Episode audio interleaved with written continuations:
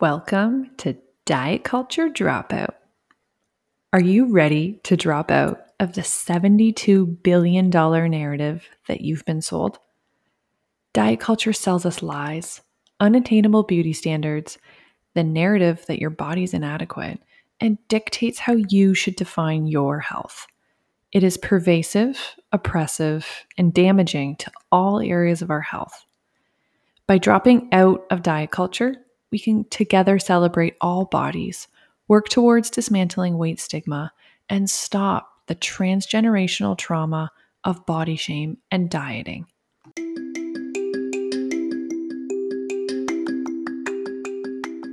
I'm your host, Athena Brown, a non diet and body inclusive registered dietitian, a certified intuitive eating counselor, yoga teacher, and a mom of two strong willed daughters. My passion is helping people heal their relationship with their body and food so they can live a full life without restrictions, size limits, or food rules. I also desperately want to change the narrative for our kids so they can be the first generation that never diets, has resilience in our body obsessed world, and a positive relationship with food. This podcast is a safe space for exploration, mindful moments, and take home practices for anyone looking to find food peace and body liberation. Please remember that this is for educational purposes only and does not replace medical advice from your primary care provider, therapist, or registered dietitian. I am so happy you're here. I want you to know that wherever you are in your food and body peace journey, that there is room at this table for you. You are so worthy, just as you are right now. Hello, and welcome back to the podcast. I hope everyone's doing well. Today's guest is a person who actually inspired me to start my own podcast. Her name is Jessie Mundell and has a fabulous podcast called To Birth and Beyond. I will let her extrapolate a little bit more about that, but it generally focuses on any kind of changes around preconception, pregnancy, postpartum, and how to kind of navigate that. So if you're in that zone or that's applicable to you, you should definitely check it out. Um, I know in all of my pregnancies, I kind of turn to it. Her and Anita have lots of reassuring messaging. It's always very positive. And you guys have lots of really amazing speakers. So I'm truly honored and delighted to have a conversation with Jessie today. So, welcome to Diet Culture Dropout, Jessie. Oh my gosh, thanks for having me. I am excited to share you with the listeners. I was thinking today we could talk about healing your relationship with movement. But before we get into that, I always like to ask my classic questions. So, Jessie, do you want to let listeners know a little bit more about who you are, where you're located in the world, and how you got into the work that you're doing now? Yeah, absolutely. So I am close-ish to you in Kingston, Ontario. And uh, we were chatting before we hit record, but I've been away from Kingston for 10 years, bounced around a little bit in Vancouver, Edmonton, Calgary, Cochrane, and then kind of at the height of the pandemic, we decided we need the grandparents. We got to get the heck out of here and put our house up for sale. Moved back in summer 2020, and it's been so good. Best mm. decision. Mm. And also, as these things go. Just a couple years of transitional time as well too. Like rocky roads difficulties but ultimately being close to the family has given us such a better quality of life. So that mm-hmm. has been taking up a lot of space in my life the last couple of years. But what i do is primarily fitness coaching strength training based coaching for pregnant and postpartum people of all fitness levels and all stages through those time periods. So, folks in pregnancy very, very early, all the way through till full term.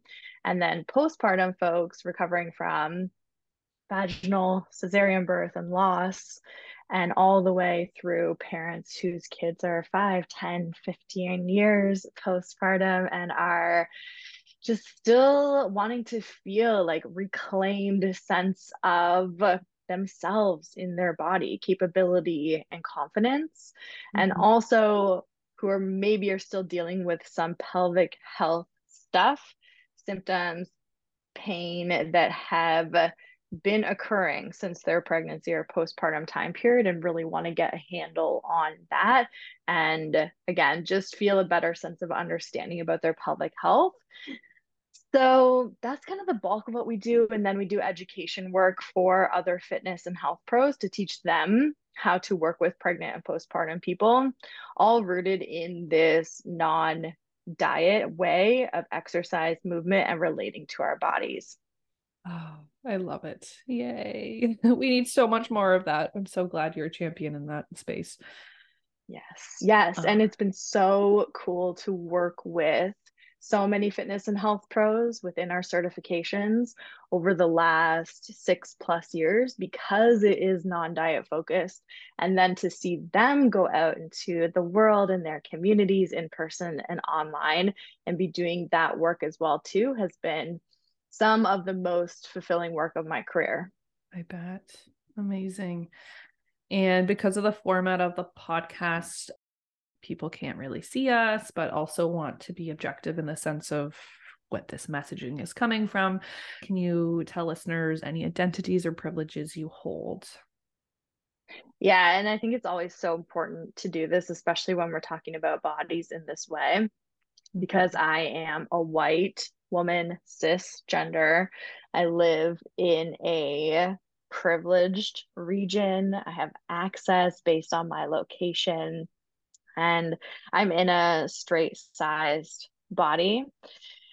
And again, these conversations, and especially the work that we do with clients, it, it always needs to be rooted from this place because we are talking about body privilege and body size. Yep. And we have to understand the way that we show up in the world and that our bodies are perceived in the world in order to have these conversations with our clients or patients who might be showing up in the world differently or similarly to us. Mm-hmm. But just to really have empathy and understanding about how other folks are living within their bodies as well too so yeah again i think just positioning conversations around bodies from this nuanced context is always so so key and understanding that my understanding of living in this body and how other folks are living in their bodies is limited based upon my privileges mm-hmm. absolutely and then how does diet culture come up for you? So, do you have any personal examples more recently of how it kind of came up in your life? Yeah. Oh gosh. For me, it's a super long road and it's really interesting having moved back to my hometown after growing up here, being a kid here, a teenager, mm-hmm. going to university and then leaving in my early 20s and the work that i've done with my relationship to body food and exercise from early 20s to mid 30s is just such a massive difference such yeah. a shift in me and coming back to the town where i was dealing with some really intense disordered eating and disordered habits around exercise and a lot of body image struggles is uh, just kind of a funny experience. Not funny haha but like funny. Like i'm always reminded by things and places and people mm-hmm. here.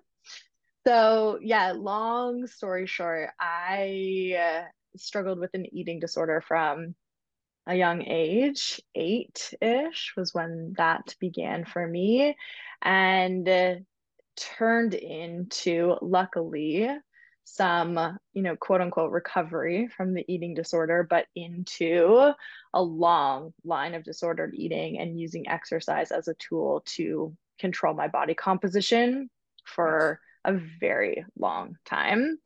And you know, in a way, it kind of led me into the work that I do early on within personal training and fitness coaching.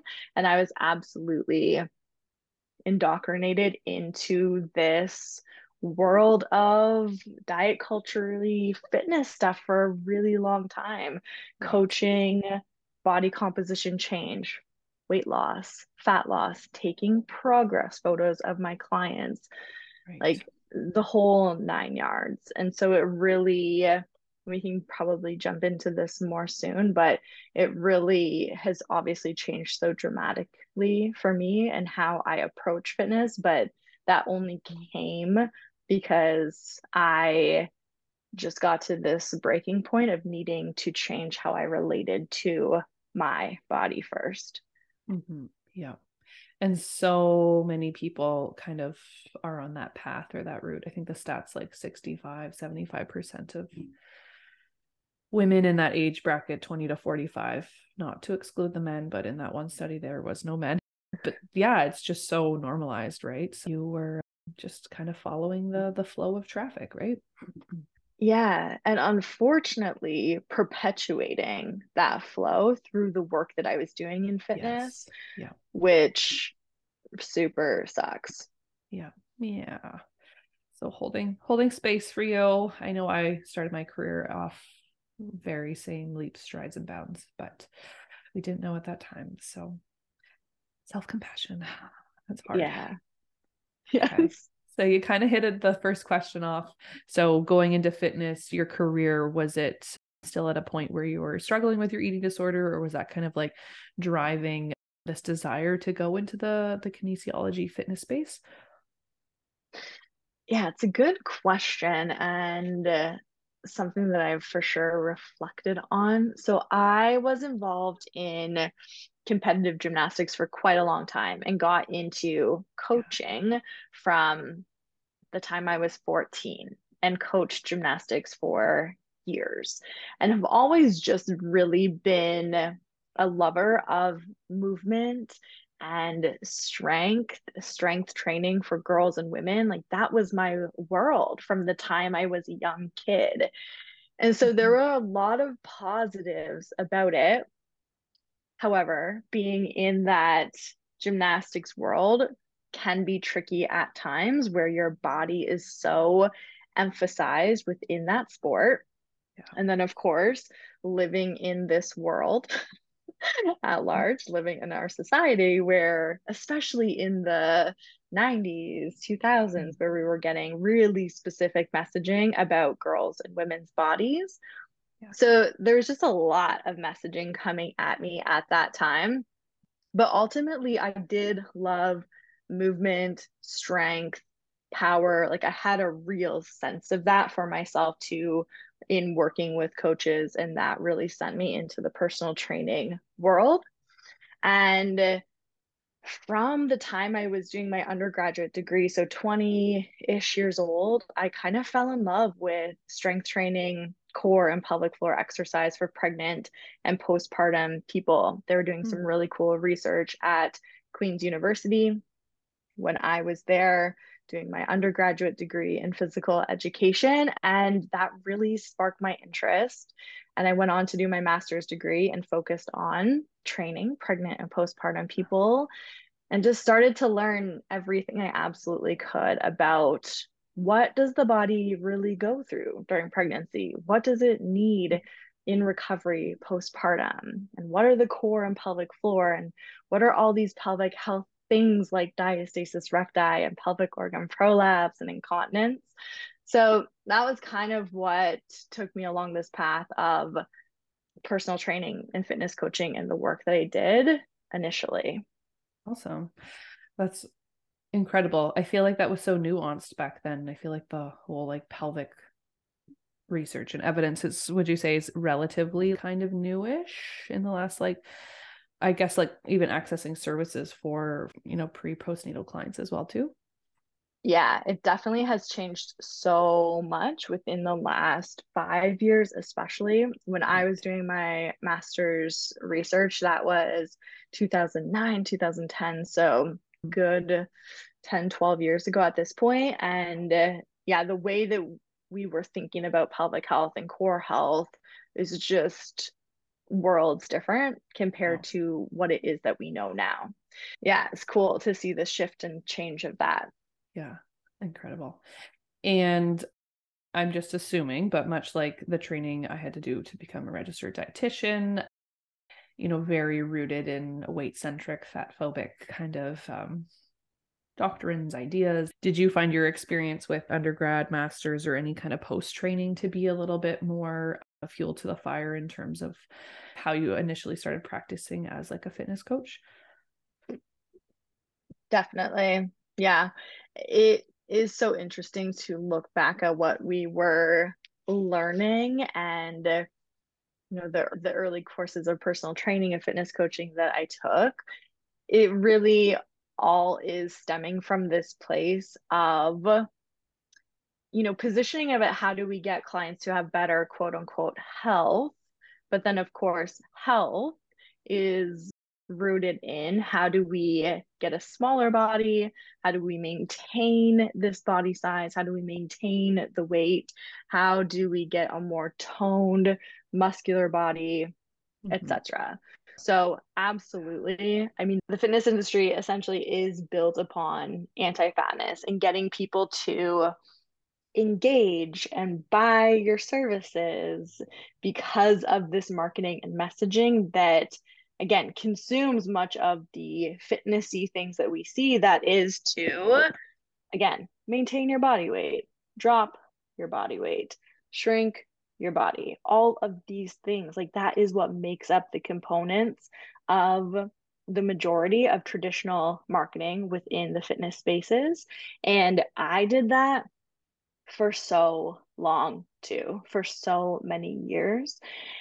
And it wasn't until I really realized what that was doing to me and then seeing what it was doing to the folks that I was working with, my clients who were paying me to perpetuate these beliefs within themselves too, that I realized I absolutely cannot continue to do this to them. And I absolutely cannot continue to do this to myself too. Because when will this stop? Like, I have to get off this roller coaster for myself and teach other folks how they can get off this roller coaster too. Mm-hmm. So it was kind of like a bunch of little signs, would you say? Or was there any kind of overall bigger situation that kind of led you to turn to more of like a non diet weight inclusive way? Mm-hmm. There was a couple of really key moments, and this was when we were living in Edmonton, and I was training at a personal training studio there, and I was just really realizing the amount of mental energy for myself that was going into my quote unquote routines, my health routines. So, mm-hmm. what I was eating, how much I was exercising, these kind of orthorexia behaviors around food, too, like needing my food to be in these particular ways from these particular sources. Yeah. I was telling this story recently, too, but where I would go grocery shopping was close to the gym that I was training at. It was in the same neighborhood. And I remember being feeling this hyper vigilance that clients would see what I had in my cart at the grocery yes. store.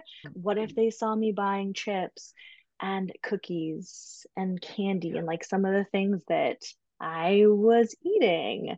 Lots mm-hmm. of things that I eat every day now but just feeling like I had to uphold some standard of health that was not healthy, truly healthy for me at all. And mm-hmm. then on the client side, I was really noticing that they were miserable in their bodies and they were paying a lot of money to stay miserable about mm-hmm. their bodies. So the main reason that they were showing up again was to also control their bodies and we would be taking these again progress photos and the before and afters and their bodies weren't changing for the most part Yeah. Sometimes they were getting larger. A lot of times it was just staying the same. These were people who were coming for general fitness training, like really to just feel okay in their bodies and lives, to gain mm-hmm. some strength, to help manage their mental and emotional health. That was the true goal. However, it was still preoccupying this space within our training and in their brains that we were, of course, trying to get a smaller body. Yes. But that wasn't happening. And so it felt like this perpetual disappointment for them. Mm-hmm. And it, again, it just got to this point for me where I was like, this is it. This is all we can do in fitness. This is why they are showing up. That reflects poorly on me as the movement professional and just reflects poorly on the fitness industry overall. Like we can do so much better than this. And I know our work is so much more important than this. Mm-hmm. Yeah. So it was like becoming attached to your identity and how you showed up in the world, and then just seeing how distraught your clients were and just the lack of, again, progress in the shrinking of the bodies, which is so classically seen, right?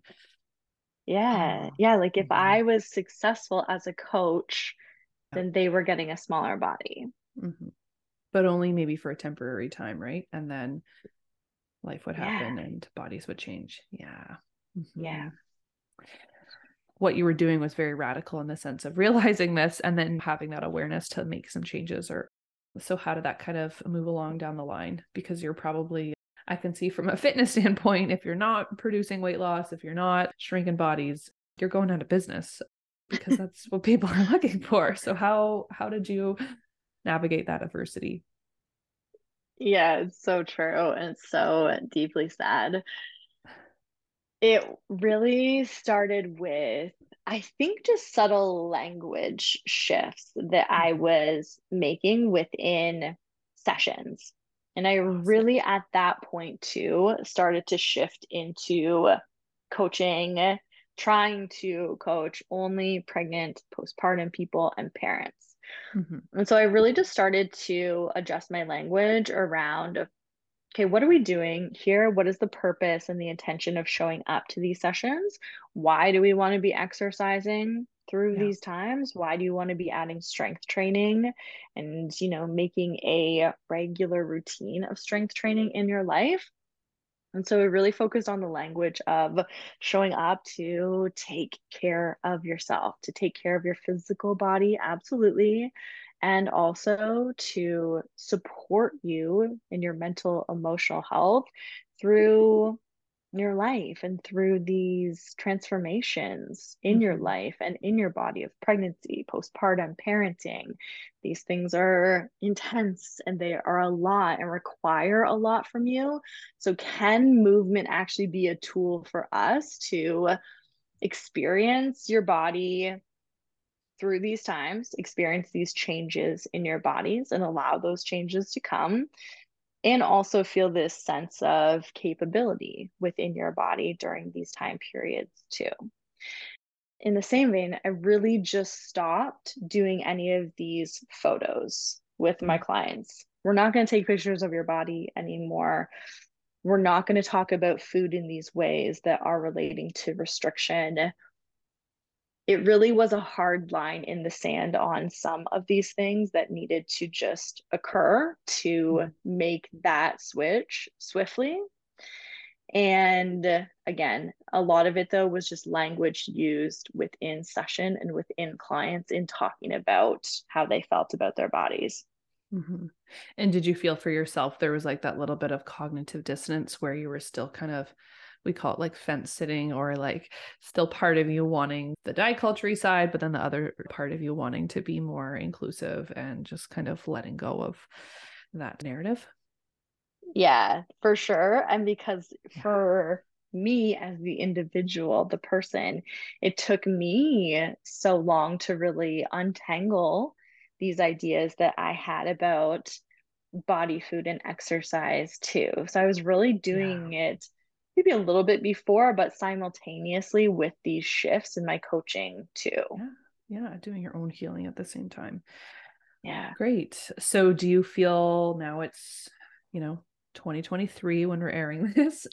do you feel like the gym the sport culture even is is changing to be more inclusive do you see it you work with lots of other health pros like you were mentioning do you think this is something that they're desiring and wanting and like championing as well too mm-hmm. i think it has shifted a ton again especially within the last few years but it is interesting because when i step outside my bubble of the folks that I work with, the people who I see on social media. When I step outside that, I realize that the majority of what is still occurring is within this traditional sense of fitness with body composition change, etc. Mm-hmm. That said, I think, yeah, there are so many more folks in this fitness space who are moving away from that. Mm-hmm. And again, they realized for themselves this was not a healthy or an okay place to continue to be. So they started to make that shift for themselves too. And then again, trickles down to the client work that they're doing. Great. Yeah. So positive to hear. So, a big struggle that I find a lot of my clients have is, you know, having these really bad experiences, kind of like traumas essentially from you know their bad experiences with working you know in that dieting mentality where fitness is always paired with with a diet right? With food restriction. They overdid it or they worked with a trainer who was very much like the no pain the no gain kind of mentality. So this hurdle of them trying to be more open to like intuitive movement and like healing that relationship with movement is is really tricky and really like scary for them.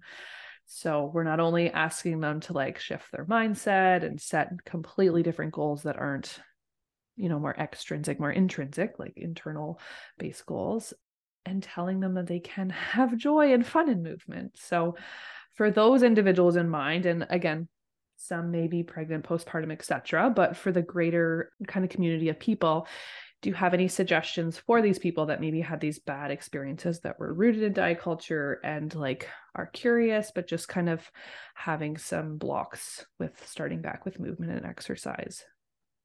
Yeah such a great question and i really think that you have to enter into this place of maybe returning or testing some movement with just knowing that it's going to be a practice and a journey and you're mm-hmm. going to continue to need to coach yourself up probably because it's something that I still do is to coach myself up. And by that I mean like really questioning why am I doing this? Mm-hmm. Why am I engaging in the movement? Why am I wanting to be engaging in the movement? And so for me, I just continue to question myself on that because while I feel like I'm so far now removed from that diet culture place or wanting to approach exercise with this mindset of wanting to control my body, I still know that these ideas are pervasive in our culture. So I still know that I need to check in with myself to say, am I wanting to do this strength training workout because I know this is going to help me like retain a strand of patience to get through till bedtime tonight? Like, is that the reason? Or am I feeling funky in my body? Are these pants fitting tight today? And I'm feeling like some guilt or some body shame and feeling like you need to do this workout, which is how I used to approach exercise. So I think that we got to keep coming back to that place of figuring out what is the intention. Knowing that you're probably not, maybe ever, going to feel motivated to do the movement, to do the exercise, especially when it's not tied to body composition change. And that's okay. So, knowing if you're not feeling motivated to exercise, that doesn't actually mean that you shouldn't be exercising, which can feel really uncomfortable to work with and to start exercising from this place of just feeling like, okay, I know this is actually going to help me to feel better to help my mood, to support my mental health, to help me dealing deal with these pelvic floor symptoms that I'm experiencing right now. Really figuring out what is the intention, what is the purpose.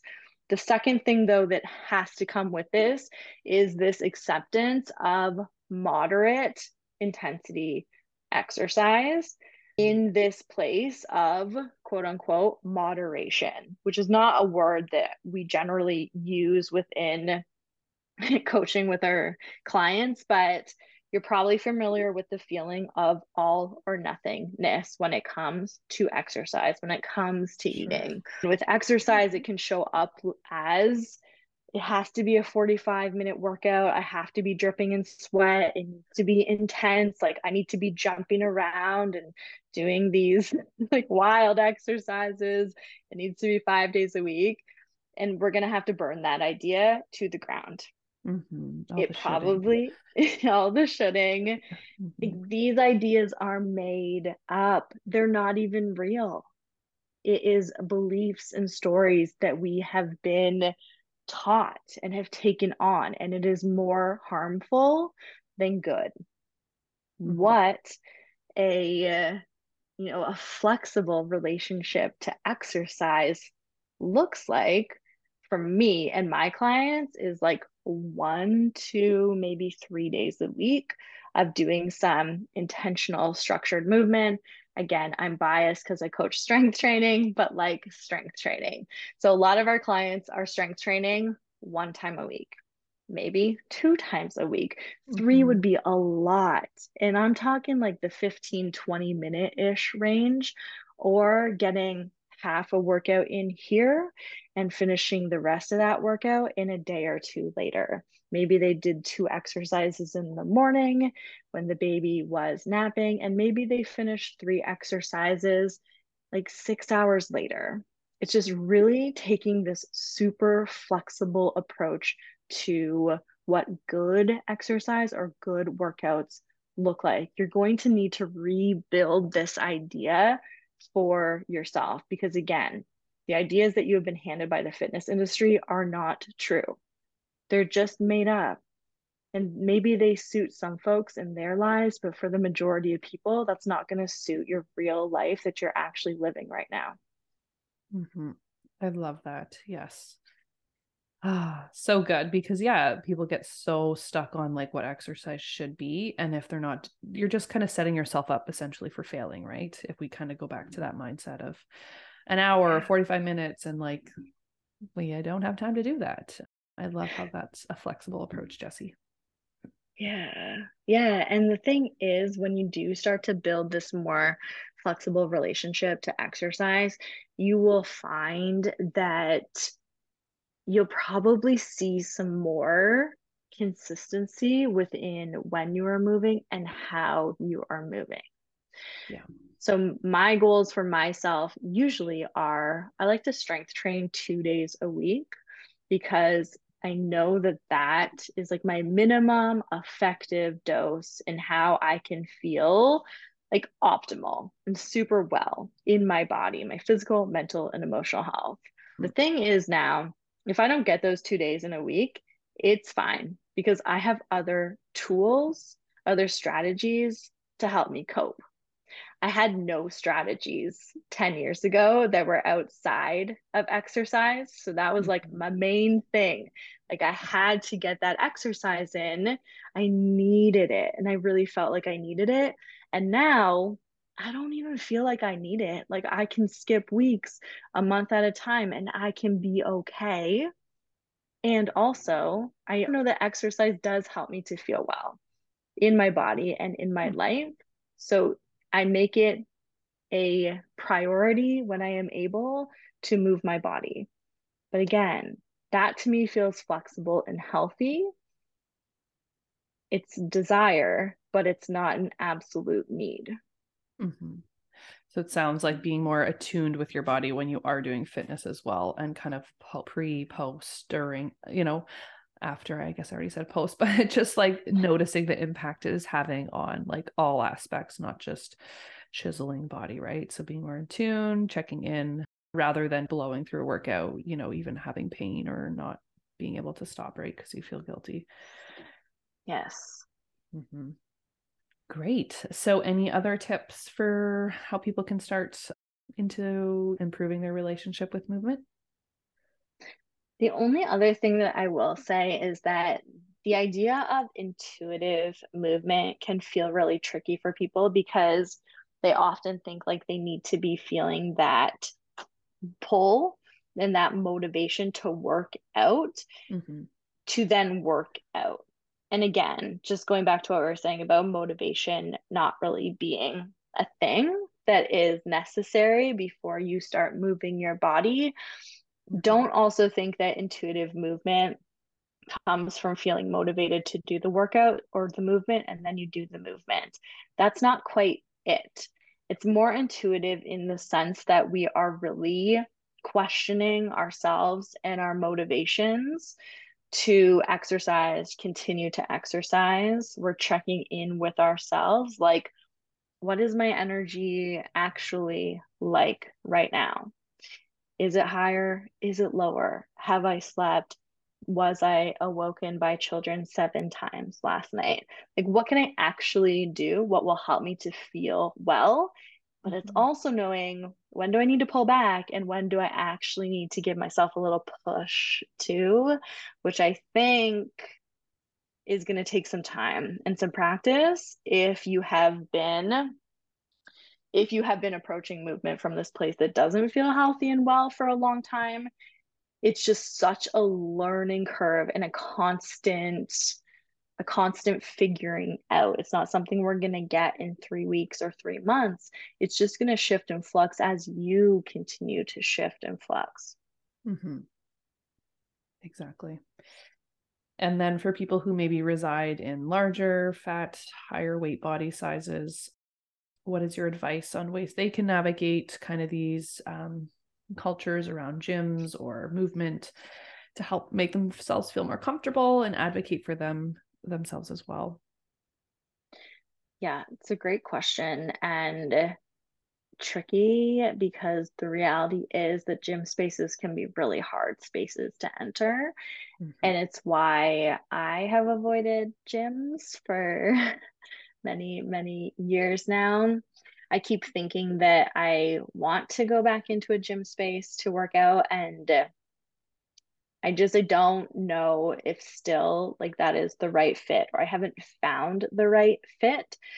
I would just be so a be cautious on the gym space that you're entering. Know yourself, know if that space is going to be a place where you feel okay in your body and is going to allow you to feel like I can show up here in my body as it is and i'm not going to feel pressure. I'm not going to see messaging and marketing to change my body composition in any way. And then b just do some research do some testing around facilities that are in your local area if that's where you want to be working out. Talk to the people who work at that space who own the gym the trainers there and get a vibe for what is actually happening because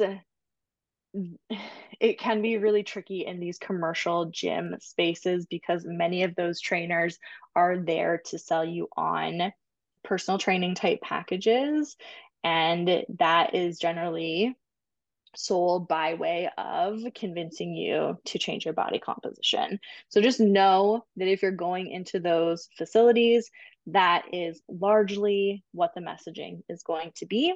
So you might want to find spaces that are maybe more locally owned, maybe these smaller studio type places. Even CrossFit can often be better than these commercial spaces in terms of the body messaging stuff. So yeah, do some research see see the energy of those places and just really know yourself and what you can what kind of messaging you can safely handle. Yeah. So kind of that exposure work. And I'm just thinking of like yoga spaces or more type of like group classes, even just how they advertise and market as well too. There's a lot. I know in like the yoga environment, there's a lot more people of size teaching classes and have classes tailored to you know larger body folks or older x range you know so it's more accom- ac- accommodating where they're providing those like adjustments and suggestions for people who are maybe not a straight size person that can't forward fold you know the same as someone who's maybe got a belly or rolls right? So sometimes they advertise that but even just like asking those questions too would you say is fair? Like to the yes. the studio owner like you know you're putting your money in their hands so it needs to be you know what works best for you i think rather than you just kind of fitting into their mold type thing. Yeah for sure and these are conversations that we have with our students who go through our certifications is really being prepared to be able to handle body conversations within class environments because that is something that i believe that instructor that coach needs to be adequately prepared for when someone in class is talking about their new diet how are you going to show up to that conversation in considering the health and safety yeah of everyone else? Of course. Yeah. Yeah. Oh that's incredible. I love that that's a point that you're teaching. I feel like that's so so needed. Okay so and then i did want to plug one of your more recent episodes. You did uh, where it was making exercise adjustments for folks in larger bodies. So I feel like that maybe is a good mm-hmm. segue to that last question we kind of were chatting about too. Yeah, cool. Thank you. I don't know what episode number that is. Two yeah. something. 253. Yeah, I have it in my notes here. so I'll plug that at the cool. bottom. But yeah, Jessie. So in summary, is there anything else you want to add or let listeners know about relationships with movement? Oh gosh. Well, I'll just reiterate that it's just a journey of figuring this stuff out for yourself. And what I have come to the place of now is just being so proud of myself for navigating two full term pregnancies and cesarean birth recoveries and postpartum and my body has gone through so many changes and so many shifts in size. And now for me, the knowing and the trust is that it will continue to. So I'm no longer trying to avoid or run from the shifts and changes. I know my work is just in leaning into and allowing for the shifts and changes. And that's what I hope for all of us and for your folks listening in is just allowing ourselves to have a body and bodies change. And that's it. That is our work in these bodies. Yeah. They're not a stagnant, single weighted subject. Yes, they change all the time. Mm-hmm. Yeah. Yeah. I love that. Okay. So, in closing, what would you say is the single most protective action someone can take to protect themselves from diet culture? Ooh, that's a good one. I think for so many of us who are on social media and consuming content, it really is just to create a bubble for yourself if that is what you're needing right now. It is to filter out those diet culture messages and also just to be adding in a lot of body diversity into your feed. Mm-hmm. Excellent. And then what about people that maybe have kids or little people in their lives? What's one way they can maybe shield or protect them from diet culture? Yeah, it's a great question too. Oh gosh, my kids are four and seven, and these conversations are ones that we have had and been having for a long time now about just how all bodies are good bodies and people have bodies that are lots of different ways and that is in size skin color abilities so i think if we can just keep filtering those messages through I think that that's super important. And the second thing I like to do, because we know that conversations about bodies are going to come up with family members, with friends, whatever it might be, is to speak up in scenarios where it is important to you. If family, friend, someone says something uncomfortable or diety about bodies, about body size, speak up to them in front of your kids. Or if that feels a bit nervy right now, follow up with your kid after, especially if your kids are getting to be, you know, a little bit older. My oldest again is seven, and she is noticing and she is hearing things. So sometimes I'll just follow up with her of saying, like, hey, did you hear when that person said XYZ? Like, that was kind of strange, eh? What did you think about that?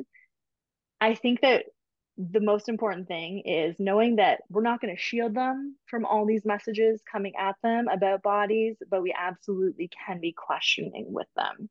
Mm-hmm. Yep. Great. And where can listeners find you and learn more about the work that you do, Jessie? You can find me on Instagram and all really all the social places at Jessie Mundell.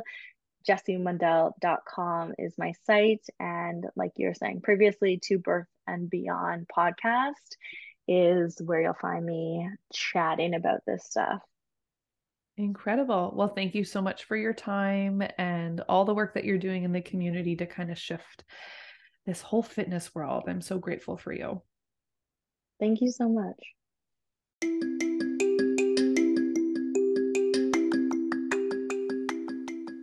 Hope you enjoyed listening to Diet Culture Dropout. If you like today's podcast, I would love for you to leave a review, share the episode with a friend, or subscribe. The more we can collectively break down diet culture, the closer we get to food peace and celebrating all bodies. Thanks for being here.